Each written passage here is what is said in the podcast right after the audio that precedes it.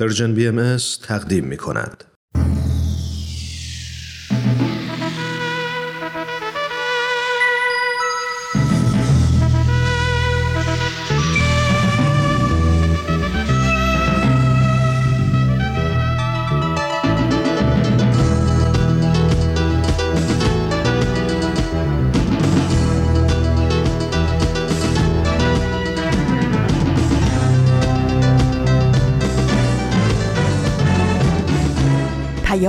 دوست. برنامه ای برای تفاهم و پیوند دلها.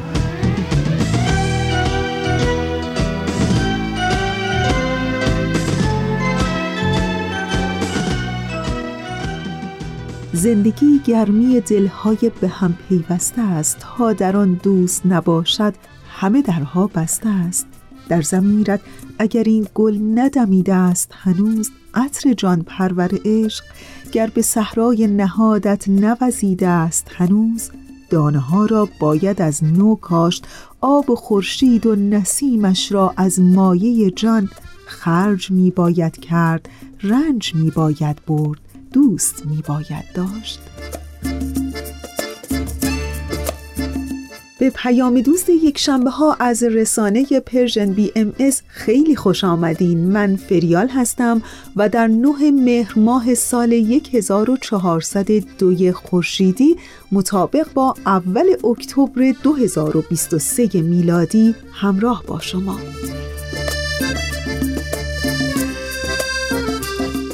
و بخش های برنامه رادیویی امروزتون. در بخش اول شنونده بخش آخر از برنامه تفکری نو گفتمانی نو هستین و در ادامه پلاک دوازده رو خواهیم داشت. مجموعه برنامه ای که مدتی است شنونده اون هستین و باید بگم که این هفته قسمت آخر از این مجموعه برنامه رو خواهید شنید و در انتها با من همراه بشین در بخش پیشخان. امیدوارم که از شنیدن بخش های امروز لذت ببرین و دوست داشته باشین.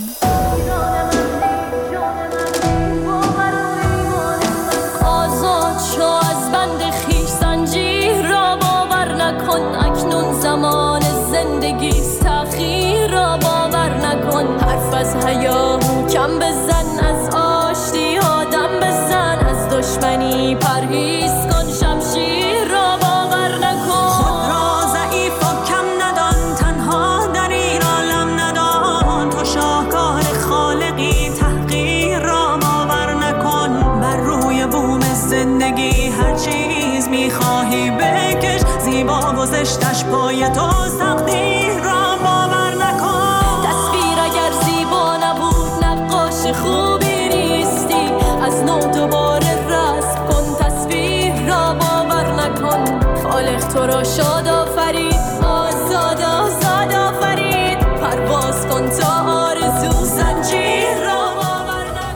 همین ابتدای برنامه ازتون دعوت می کنم که به قسمت آخر از برنامه تفکرین و گفتمانین و گوش کنین.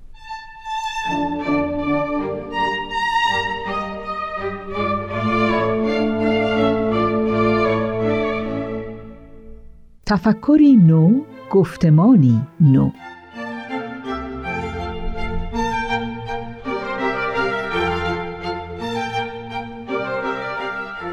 همراهان عزیز اکنون به بخشهایی از پیام بیت العدل اعظم عالیترین مقام اداری جامعه جهانی بهایی مورخ 11 اسفند ماه 1395 برابر با اول مارس 2017 میلادی توجه نمایید. یک مفهوم بنیادی که در این زمینه باید مورد بررسی قرار گیرد کینونت و حقیقت روحانی نوع انسان است.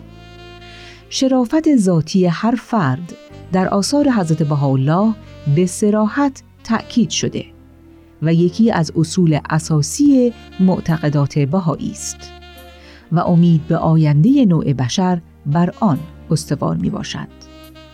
قابلیت روح انسانی در تجلی بخشیدن به کلیه اسما و صفات خداوند رحیم، معتی و کریم به کرات در آثار مبارکه تایید شده است. حیات اقتصادی عرصه‌ای برای ابراز صداقت، درستکاری، امانت، سخاوت و دیگر خصایص روح انسانی است. فرد صرفاً یک واحد اقتصادی منفعتجو که میکوشد همواره سهم بیشتری از منابع مادی جهان را به خود اختصاص دهد نیست.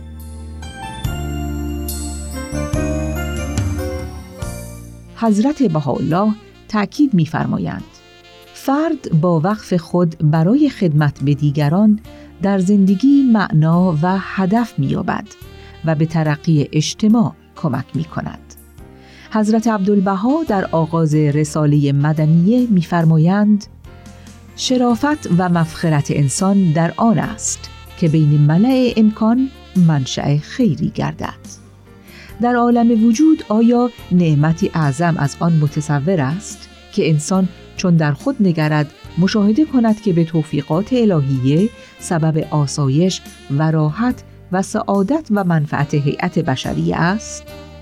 لا والله بلکه لذت و سعادتی اتم و اکبر از این نه در پرتو این نکات است که بسیاری از فعالیت‌های اقتصادی به ظاهر معمولی به واسطه امکانات بالقوه‌ای که در جهت آسایش و رفاه بشری فراهم می‌آورند اهمیت تازی می‌یابد. حضرت عبدالبها می‌فرمایند هر نفسی باید کاری و کسبی و صنعتی پیش گیرد تا او بار دیگران را حمل نماید نه اینکه خود حمل سقیل شود حضرت بهاءالله به فقرا تأکید می‌فرمایند که همت نمایند و به کسب مشغول شوند در حالی که به فرموده مبارک صاحبان ثروت باید به فقرا ناظر باشند. حضرت عبدالبها تایید می‌فرمایند که غنا منتهای ممدوحیت را داشته اگر به سعی و کوشش نفس خود انسان در تجارت و زراعت و صناعت به فضل الهی حاصل گردد. و در امور خیریه صرف شود. در این حال کلمات مکنونه سرشار از هشدارهایی درباره وسوسه خطرناک ثروت است که غنا صدیست محکم میان طالب و مطلوب و عاشق و معشوق. پس جای شگفتی نیست که حضرت بهاءالله مقام شخص ثروتمندی که غنا او را از وصول به ملکوت جاودانی من ننموده می ستایند و میفرمایند که نور آن غنی اهل آسمان را روشنی بخشد چنانچه شمس اهل زمین را. حضرت عبدالبها میفرمایند اگر شخصی عاقل و مدبر تشبس به وسایلی نماید که جمهور اهالی به ثروت و غنای کلی برسند همتی اعظم از این نه و الله اکبر مسوبات بوده و هست. زیرا ثروت بسیار پسندیده است اگر هیئت جمعیت ملت غنی باشد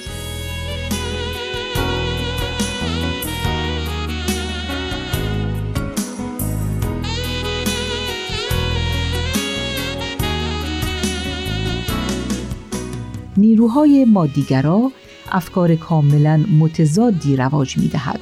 از جمله اینکه خوشحالی نتیجه کسب مستمر اموال است. فرد هرچه بیشتر داشته باشد بهتر است. نگرانی درباره محیط زیست مربوط به زمان دیگر است. این نداهای فریبنده موجب تقویت نوعی حس فزاینده و قوی خود مستحق بینی در فرد می شود. حسی که با استفاده از ادبیات عدالت و حق و حقوق در پنهان نمودن منفعت طلبی شخصی. بی تفاوتی نسبت به مشقات دیگران امری عادی می شود در حالی که تفریحات و سرگرمی های پریشان کننده ذهن حریسانه دنبال می گردد. اثرات سوس کننده مادیگرایی در هر فرهنگی رخنه می کند و بهاییان همگی واقفند که چنانچه برای هوشیار ماندن نسبت به این اثرات تلاش نکنند آنان نیز ممکن است ندانسته تا حدی نگرشی مادیگرا اتخاذ کنند. والدین باید با فراست آگاه باشند که کودکان حتی در سنین خردسالگی هنجارهای محیط اطراف خود را جذب می کنند. برنامه تواندهی روحانی به نوجوانان درایت متفکرانه را در سنی که کشش مادیگرایی شدیدتر می شود تشویق و تقویت می نماید. فرارسیدن دوران بزرگسالی برای نسل جوان این مسئولیت را به همراه می آورد که اجازه ندهند که پیگیری تعلقات دنیوی چشمشان را به روی بیعدالتی و نیازمندی ببندد. خصایص و نگرش هایی که دوره های مؤسسه آموزشی از طریق مطالعه کلام الهی پرورش می دهند به مرور زمان به افراد در شناسایی تصورات باطلی کمک می کند که دنیای مادی در هر مرحله از زندگی به کار می برد تا توجه را از خدمت به سوی نفس اماره سوق دهد.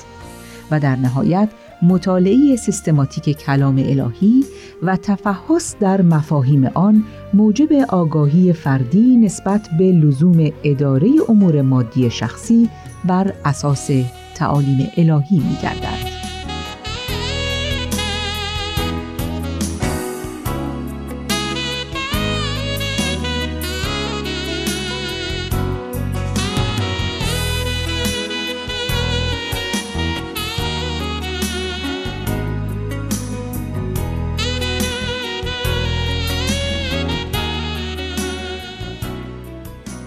شنوندگان عزیز شما به گزیده هایی از پیام بیت العدل اعظم شورای عالی حاکمی جامعه جهانی بهایی گوش کردید. در ادامه با ما همراه باشید. ما همه بشری بنده یک خدای دادگری. خواهران و برادران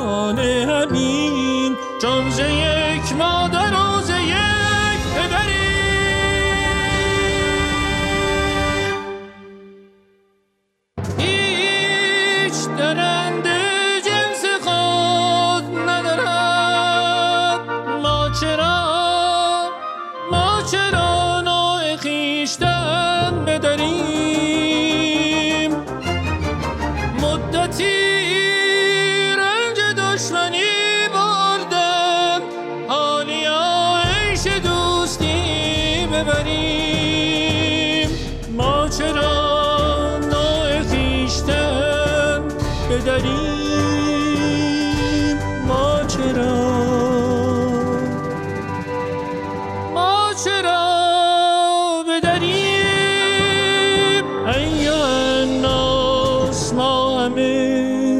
بشریم. ما همه بشریم. ما همه بشریم.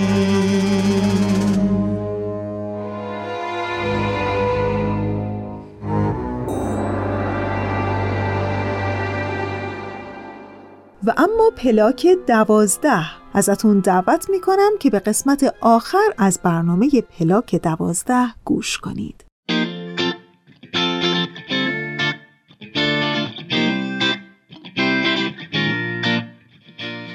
اینجا پلاک دوازده است. من کیمیا فروغی هستم. و من عرفان خانجانی. دنیای ما جای عجیبیه. هر روزش پر از اتفاقاییه که یه عالم سوال تو ذهنمون ایجاد می‌کنه. مثلا اینکه چرا زندگی می‌کنیم؟ رسالت ما تو این دنیا چیه؟ اصلا چطور می‌تونیم دنیا رو به جای بهتری تبدیل کنیم برای زندگی؟ تو پلاک دوازده قرار من و عرفان به دنبال جواب این سوالا بریم. دقدقه هایی که با وجود زندگی های مختلفی که داریم نقطه مشترک هممونه. البته در کنار شما. با هم صحبت کنیم یاد بگیریم و خلاصه با هم بگیم و بشنویم و سعی کنیم دست تو دست هم دنیای شلوغ پلوغ این روزامون رو حتی اگه شده یکم بهتر کنیم. چون ما باور داریم برای ساختن این جهان بزرگ باید اول از خودمون شروع کنیم. با یه پلاک دوازده دیگه همراه شما هستیم. ما آدم ها چیزهای مشترک زیادی رو تو آرزوهامون داریم. خیلی از ما وقتی ازمون می‌پرسن خب امسال تولد چی آرزو کردی؟ جوابای شبیه هم زیاد داریم. مثلا اکثرمون میگیم امسال آرزو می‌کنم پیشرفت کنم. یا امسال می‌خوام به چیزهای بیشتری برسم و خیلی چیزهای دیگه. ما آرزوهای مشترک زیادی داریم. ولی احتمالا تعریفمون از خیلی مسائل با هم متفاوته. مثلا یه سوال دیگه که احتمالا جوابمون یکی باشه بدون اینکه تعریفمون ازش دقیق باشه اینه که دلت می‌خواد تو چه کشوری زندگی کنی. خواستت به عنوان یه شهروند چیه؟ این سوال جوابای زیادی داره ولی احتمالا اکثرمون از کلمه رفاه استفاده می‌کنیم. ولی واقعا رفاه چیه؟ چرا اینقدر کمش داریم و اینقدر هم دنبالشیم؟ این قسمت یکی برای من یکی برای تو.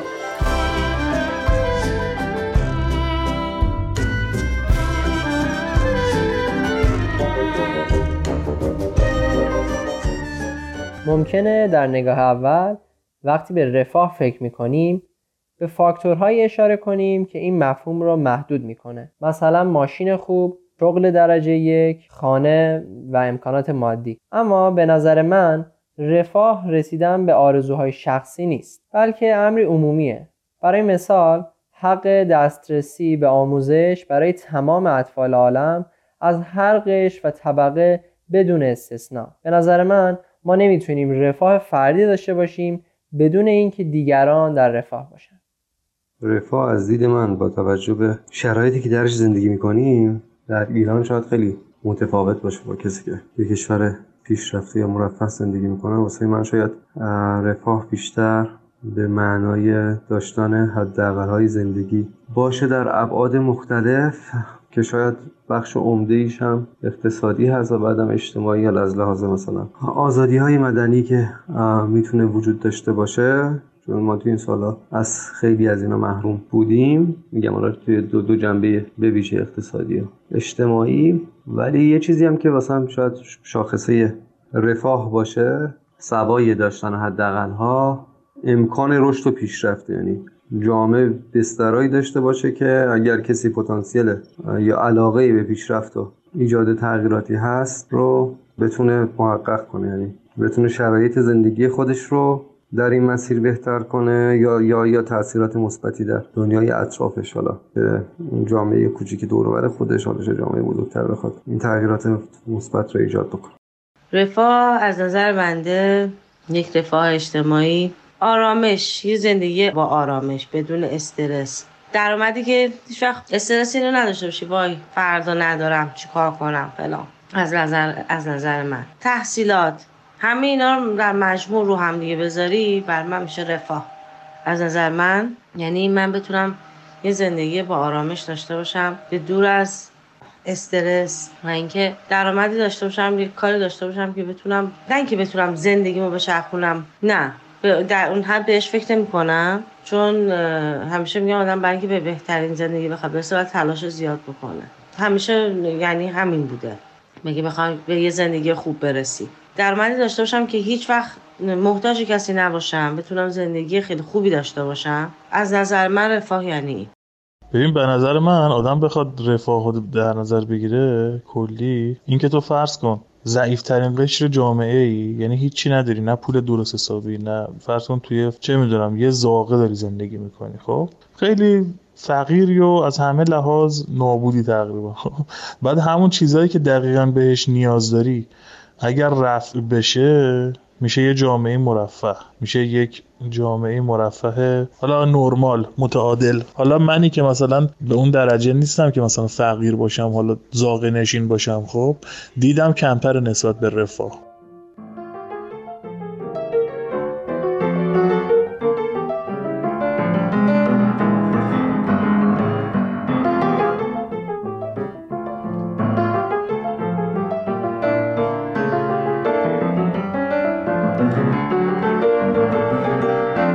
ممنون که شنونده ما هستید.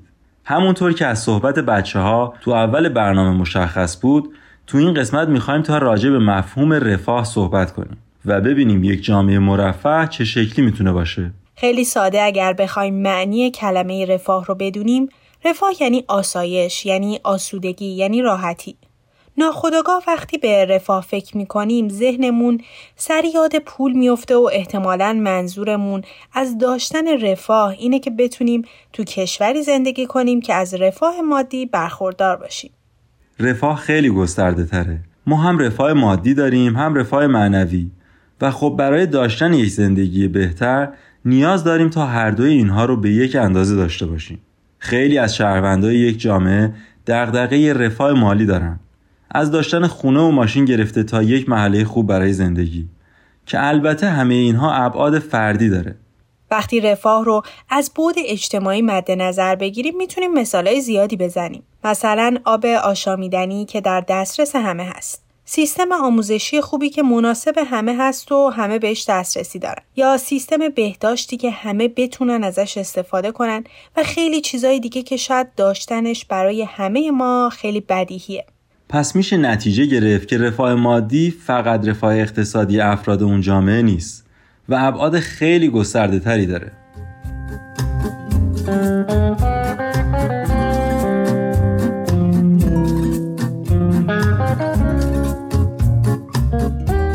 ممنون که شنونده ما هستید.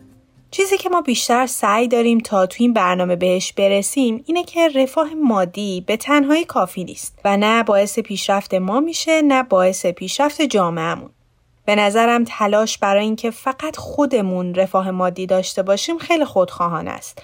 و نتیجهش میشه احتمالا آدم های ثروتمندی که روز به روز ثروتمندتر میشن جامعه که به سمت فردگرایی میره و مصرفگرایی بی حد و مرزی که می‌تونه زمین رو جامعه رو و تمام کشورها رو رو به نابودی ببره.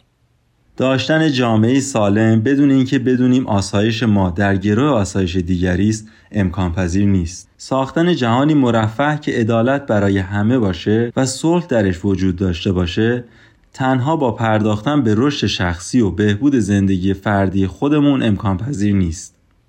اینجای برنامه شاید به یک سوال جالب برسیم. کشورهای زیادی هستند که از این رفاه مادی تا حد زیادی برخوردارن. ولی آیا میشه بگیم همه اعضای اون جامعه امکان پیشرفت کردن دارن؟ اصلا تعریف ما از یک جامعه سالم و رفاه همگانی چیه؟ فرانک شوبیریان نظرش رو در این باره بهمون به میگن. بریم و با هم بشنویم.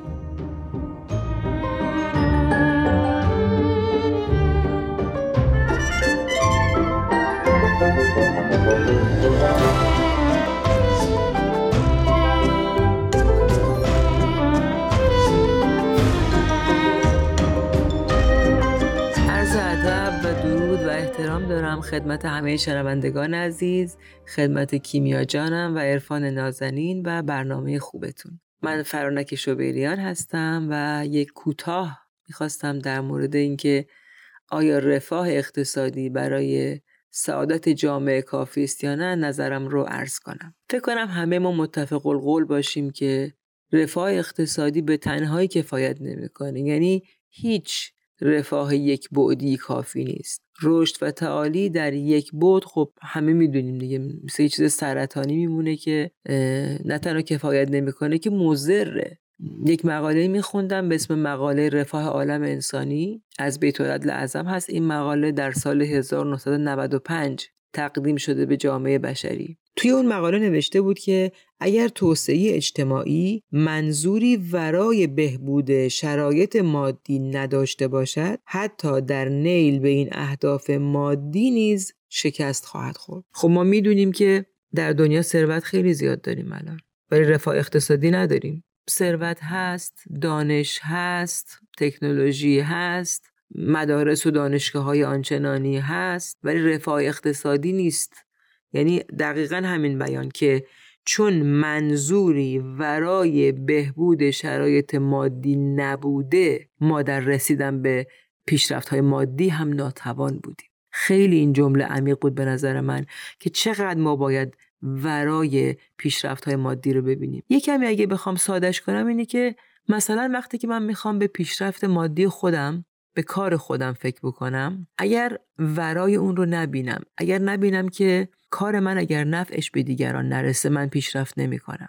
اگه من منصف نباشم پیشرفت نمی کنم. اگه من عدالت نداشته باشم پیشرفت نمی کنم. اگه من حد اقلش آنچه برای خود نمیپسندم برای دیگران نپسندم پیشرفت حتی مادی پیشرفت نمی‌کنم من کاری به استثناءات ندارم ها که خب در طول بشر داشتیم افرادی که از نظر مادی پیشرفت کردن ولی ما از یک بشر حرف نمی‌زنیم ما داریم از جهان حرف می‌زنیم ما از یک انسانی که ممکنه با رفتار ناشایست و ناعادلانه رفتار کردن یا اصلا از یک ارگان یا یک حکومتی که تونسته با ظلم و با عدم رعایت شرایط معنوی به رشد مادی برسم صحبت نمی کنیم. ما داریم از رفاه عالم انسانی صحبت می کنیم. از شرایطی که همه ساکنین اون بتونن به طور نسبی از شرایط مادی و معنوی یکسان برخوردار باشند. من الان راهکاری ندارم به شخص خودم ولی دارم به نظرم میاد که خوب هر کدوم از ماها بشینیم فکر کنیم مطالعه کنیم تحقیق کنیم و به کار ببندیم در زندگیمون در زندگی فردیمون. هر کدوم از ما خودمون رو بدونیم مجری اون رفاه. خب من مسلما یک شهروند عادی ام. من نمی‌تونم مثلا یه قانونی بذارم که منطقه محله شهری کشوری از یک پیشرفت مادی و معنوی برخوردار بشه. ولی به عنوان یک شخص هر کدوم از اشخاص اگه دیدگاهاشون رو منطبق بکنن به اون چه که نیاز امروز هست. به تعریف جدیدی از عدالت به تعریف جدیدی از وحدت. چون عالم انسانی در حال حاضر شرایطی که الان داره دنیا میگذرونه داره به اون وحدت حقیقی نزدیک میشه. داره به اون شکلی می‌رسه که می‌تونیم عالم انسانی رو یک هیکل واحد ببینیم. این مثال حضرت بهاءالله رو فکر کنم خیلی دوستان عزیز ما شنیده باشند که حضرت بهاءالله عالم انسانی رو در حال حاضر به هیکل انسان تشبیه کرده. جهان شبیه یک آدم که ارگانهای مختلف داره اندام مختلف داره متفاوت کارشون ماهیتشون جنسیتشون ولی اینا تحت فرمان یک مغز هستند از یک قلب خون می‌گیرن و با هم در نهایت همکاری و همراهی هستند خب این چطور در عالم بشری اتفاق میفته وقتی که ما جامعه رو این شکلی ببینیم یک واحد ببینیم. یعنی جدا نبینیم همدیگر رو. خب طبق این دیدگاه خیلی راحت تر میشه منصف بود خیلی راحت تر میشه عادل بود خیلی راحتتر میشه مشورت کرد. و خب یه چیزی رو که فکر کنم متخصصین و آموزش پرورش باید لطف کنن و در جامعه ایجاد بکنن این که این سطحی از توانمندی رو در بشر ایجاد بکنن که اون یاد بگیره که آماده باشه برای خدمت برای از خودگذشتگی برای تقدیم چیزی تقدیم قدمی برای پیشرفت عالم انسانی هر کس به اندازه خودش. اینجوری همه دنیا منتظر گرفتن یک سرویس و یا خدمتی نمیمونن چون این هم عادلانه نیست. حتی وقتی که ما بریم به یک قومی بگیم ما به شما پول میدیم درس یاد میدیم همه کار ما براتون می‌کنیم این عادلانه نیست. ما اونا رو رشد ندادیم. یک امکان رو ازشون گرفتیم. اونا تو اون مسئله ضعیف خواهند موند. پس توانمند شدن عالم بشری در زمینه علم و دانش و روی کرد و دیدگاهش به زندگی هم بخشی از رفاه عالم انسانیه. عرایزم رو بخوام خلاصه بکنم اولا خواهش می‌کنم دوستان مقاله رو بخونن. این برداشت های من به نظرم میاد خیلی جسته گریخته بود و امیدوارم مفهوم رو رسونده باشم. ولی که بخوام جمع بکنم ما نیاز داریم که عالم بشری توجه بیشتری بکنه به بعد روحانی و معنوی انسان و جامعه و جهان که ما بتونیم بعد از اون یک رفاه اقتصادی منصفانه در جهان داشته باشیم. که همه از یک رفاه نسبی از امکانات نسبی تحصیلی اجتماعی اقتصادی سیاسی و روحانی برخوردار باشن. مرسی که به عرایز بنده گوش کردید و سپاس گذارم. از ظلمت رمیده خبر می‌دهد سهر شب رفت و با سپیده خبر می‌دهد سهر از اختر شبان رمه شب رمید و رفت و از رفته با رمیده خبر می‌دهد سهر زنگار خود جوشن شب را به نوش خند از تیغ آب دیده خبر می‌دهد سهر باز از حریق بیشه خاکسترین فلق آتش به جان خریده خبر می‌دهد سهر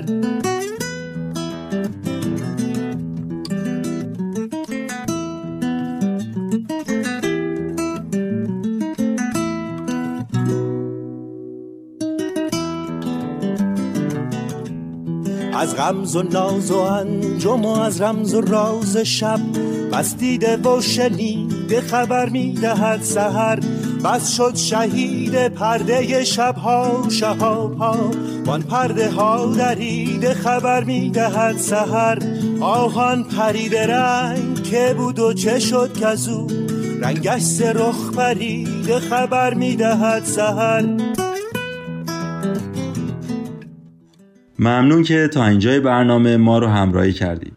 ما برای رشد جامعهمون نیاز داریم تا تک تک اعضای اون جامعه رشد کنن. اعضایی که رشد فردیشون براشون مهم باشه و براش تلاش کنن و در کنارش با حس هدفمندی مشترک برای پیشرفت مادی و معنوی و رفاه کل جامعهشون قدم بردارن. چاووش خانه قافله روشنان امید. از ظلمت رمیده خبر می‌دهد سهر خب رسیدیم به معرفی فیلم یک کتاب. متاسفانه این قسمت فیلم و کتابی که مستقیما با موضوع برنامهمون مربوط باشه پیدا نکردیم. ولی دوست داریم که یک شاهکار سینمایی رو بهتون معرفی کنیم. فیلم سینمایی میلیونر زاغنشین که جزء بهترین فیلم های سینمایی به حساب میاد.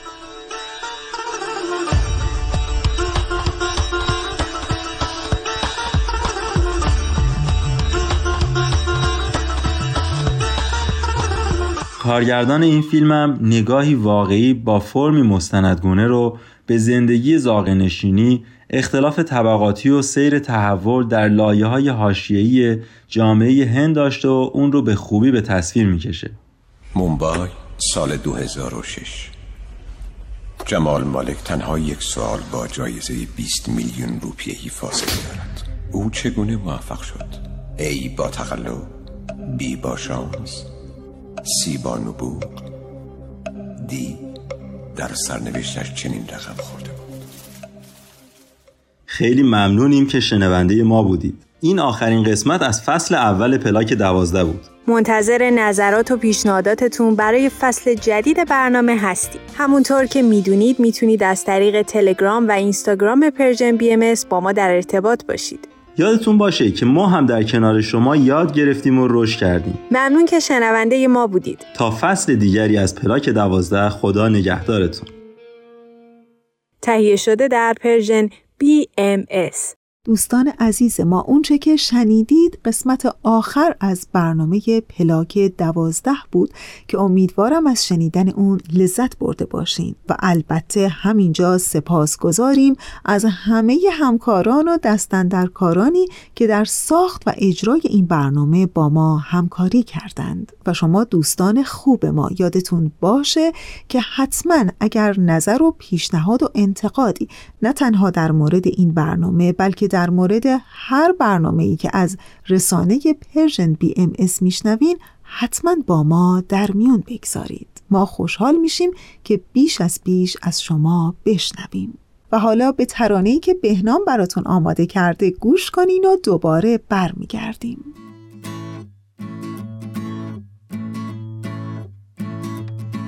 مادر آرزوی یک دنیایی دنیایی که با هم که هر کس به جان عاشق است.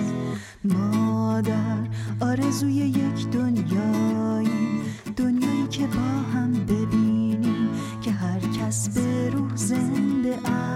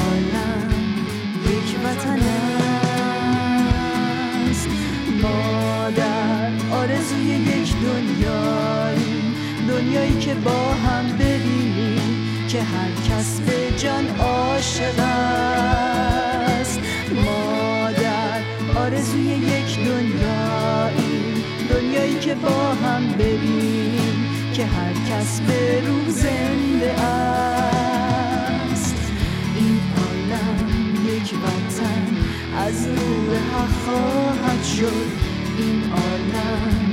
یک وطن است. این عالم یک وطن از نور حق خواهد شد. این عالم یک وطن است. ما در آرزوی صلح عالمی. همه ملل را ببینیم. ندای وحدت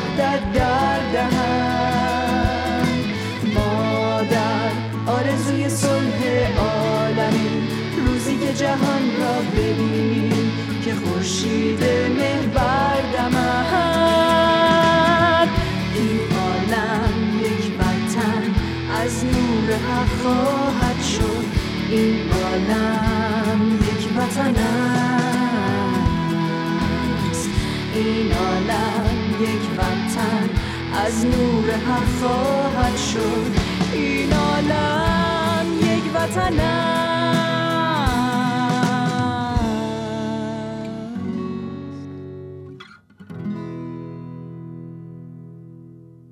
و رسیدیم به بخش پیشخان این هفته. با من همراه بمونید.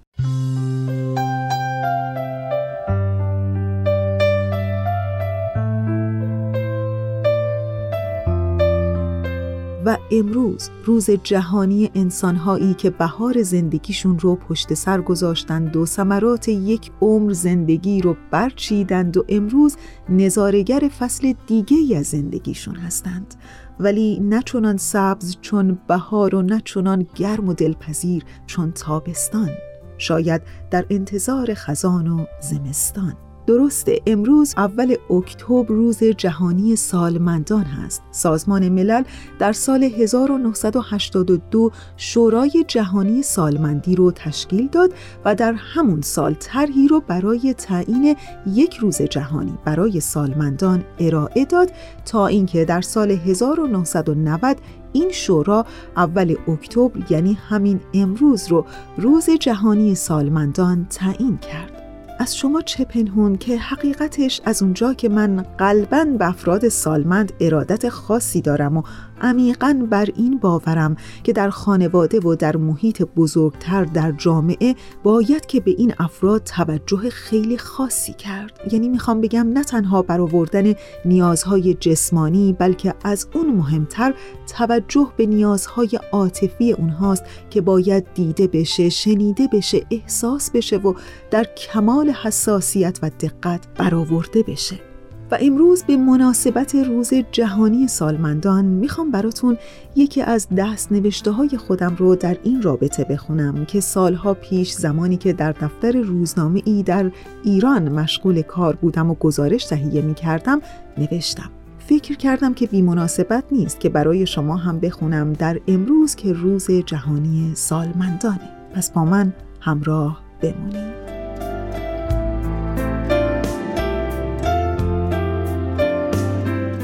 فصل خاکستری واقعیت دارد. سرانجام از راه می‌رسد چه بخواهی و چه نخواهی. در کسری از ثانیه شاهد گذر عمر خود هستی. بی آنکه حس کنی فصل خاکستری را تجربه می کنی.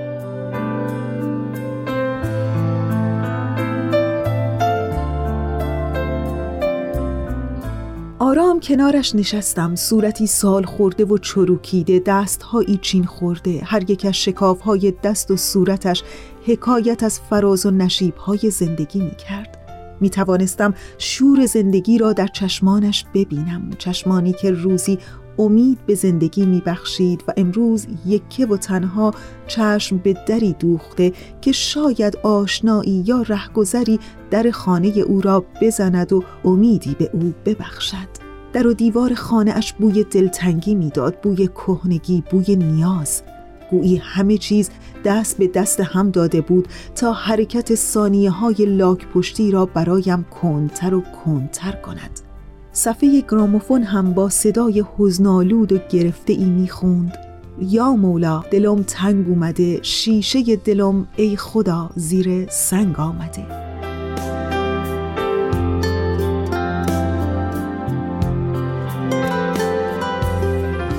حس غریبی مرا به دقایقی در سکوت دعوت می کرد. فکر کردم که باید آنجا بمانم به انتظار. نگاهش قبار اندود بود و خسته. در لحظه ای قفل سنگین و سرد سکوت را با نوایی که به سختی شنیده می‌شد در هم شکست و گفت می‌بینی چگونه پاییز عمرم فرا رسیده این بار شنیدم به سختی هم شنیدم. نگاهم را از او برگرداندم تا نبینم پاییز عمر او چه رنگی است.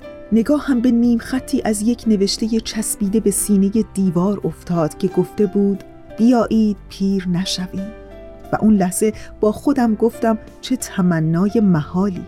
و این بار من از او پرسیدم زندگی چه رنگی است؟ و او گفت اگر در بهار آن باشی آبی و اگر در تابستان به رنگ قرمز و اگر مثل من در خزانش افتی خاکستری. می‌دانستم ولی باز از او پرسیدم. می‌خواستم از زبان سال خورده ای بشنوم تا عمیقا حس کنم که فصل خاکستری واقعیت دارد.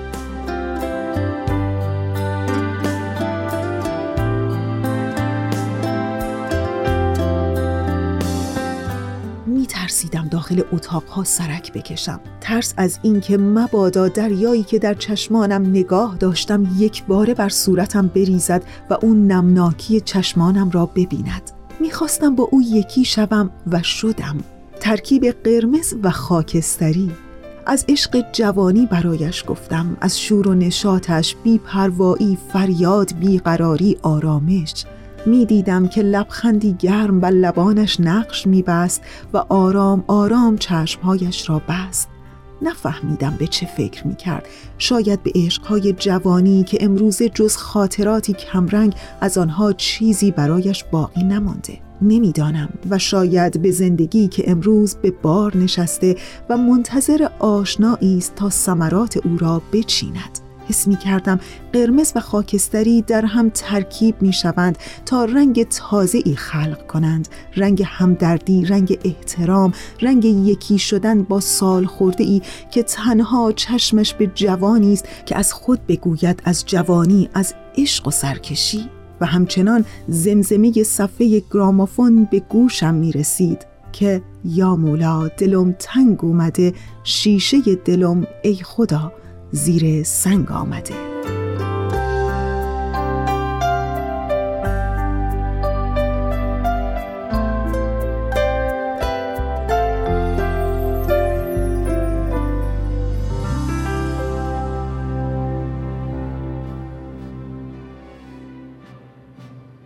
دوستان خوب ما. اونچه که شنیدید دلنوشته کوتاهی بود.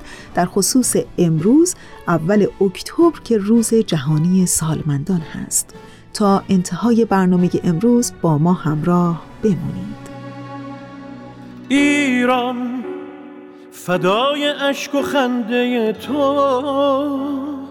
دل پر و تپنده تو. فدای حسرت و امیدت رهایی رمنده تو رهایی رمنده تو. ایران اگر دل تو را شکستند تو را به بند کینه بستند چه عاشقان بینشانی پای درد تو نشستند که پای درد تو نشستند خب دیگه جدی جدی اصلا وقت ندارم. همینجا تشکر می‌کنم از همکار عزیزم بهنام برای تنظیم این برنامه. و آرزو دارم برای همه شما شنوندگان عزیزمون که کلبه دلتون همیشه و همه حال گرم باشه چراغ امیدتون روشن و وجودتون سبز و سلامت.